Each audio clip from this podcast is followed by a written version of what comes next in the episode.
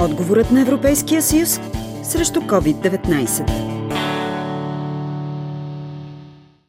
Съюз на жизненост в много крехък свят. Това е заглавието на речта на Урсула фон дер Лайн, каза професор Ингрид Шикова, експерт в областта на политиките на Европейския съюз. Това, което искаше да подчертае, че Европейския съюз и света са в сложна ситуация и че ако искаме наистина да запазим това, което е постигнато до сега в европейската интеграция, което всъщност е много крехко и това естествено ние разбрахме от пандемията, трябва да се придаде нова жизненост на този съюз между 27 държави членки. Повече солидарност, и всички неща, които тя изброи, които следва да се направят в близко и в малко по-далечно бъдеще, също да са свързани с доверие и с солидарност. А прави ли достатъчно Европа за нас? Защото хората като че ли не се доверяват много на това. Имаме една много хубава поговорка в България, която казва помогни си сам, за да ти помогне и Господ. И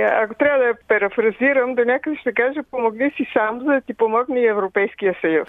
Ще дам такъв пример. Урсула фон дер Лайн говори за този фонд, така наречения следващо поколение или New Generation фонд, който ще бъде доста крупна сума сума, от която държавите членки ще могат да се възползват. Но комисията казва следното. 30% от тези средства ще отидат за зелени проекти, ще има 20% от тези средства, които ще отидат за дигитална економика, за цифровизация. Е, за да получим такива средства, България трябва да е готова със своя стратегия, свои проекти, как точно ще оползотвори тези възможности. И тя няколко пъти подчерта за това, че единния пазар е възможност и всичко, което предлага реално Европейския съюз е възможност. И, и ние, българите, трябва да се възползваме от тези възможности. Никой няма да дойде и да ни свърши нашата работа членството в Европейския съюз не е да седим и да очакваме някой да ни предложи някакви суми, а наистина да бъдем активни и да имаме и ясно виждане на къде отива нашата економика, какво точно ще развиваме, как ще вървим по пътя на тази зелена сделка. Много-много неща, които са свързани с нас, ние трябва да извършим тези неща. Професор Шикова коментира и ползите за България от членството с Европейския съюз. Европейската интеграция не би казала, че е разположена еднакво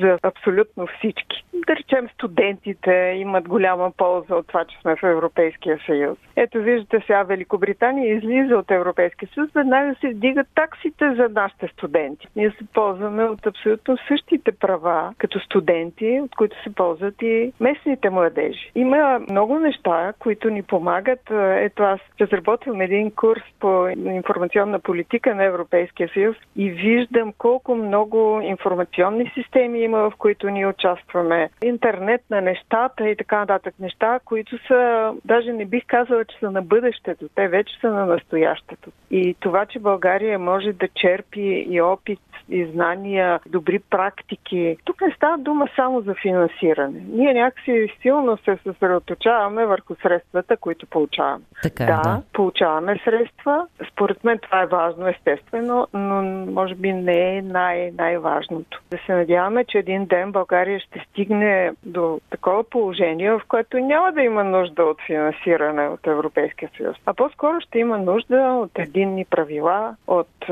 обмен на добри практики, на опит, на внедряване на тези положителни неща, както в нашата економика, така бих казала и в обществения ни живот. В изказването си председателят на Европейската комисия Урсула фон дер Лайен подчерта, че всеки трябва да има достъп до минимална работна заплата, дори и с закон. Реалистично ли е това да се случи, попитах шуменци. Не, няма как да стане. След 20 години, може би. Според мен не. Има много хора, които не са ходили на работа и не искат да работят, а ще разчитат на тази задължителна заплата.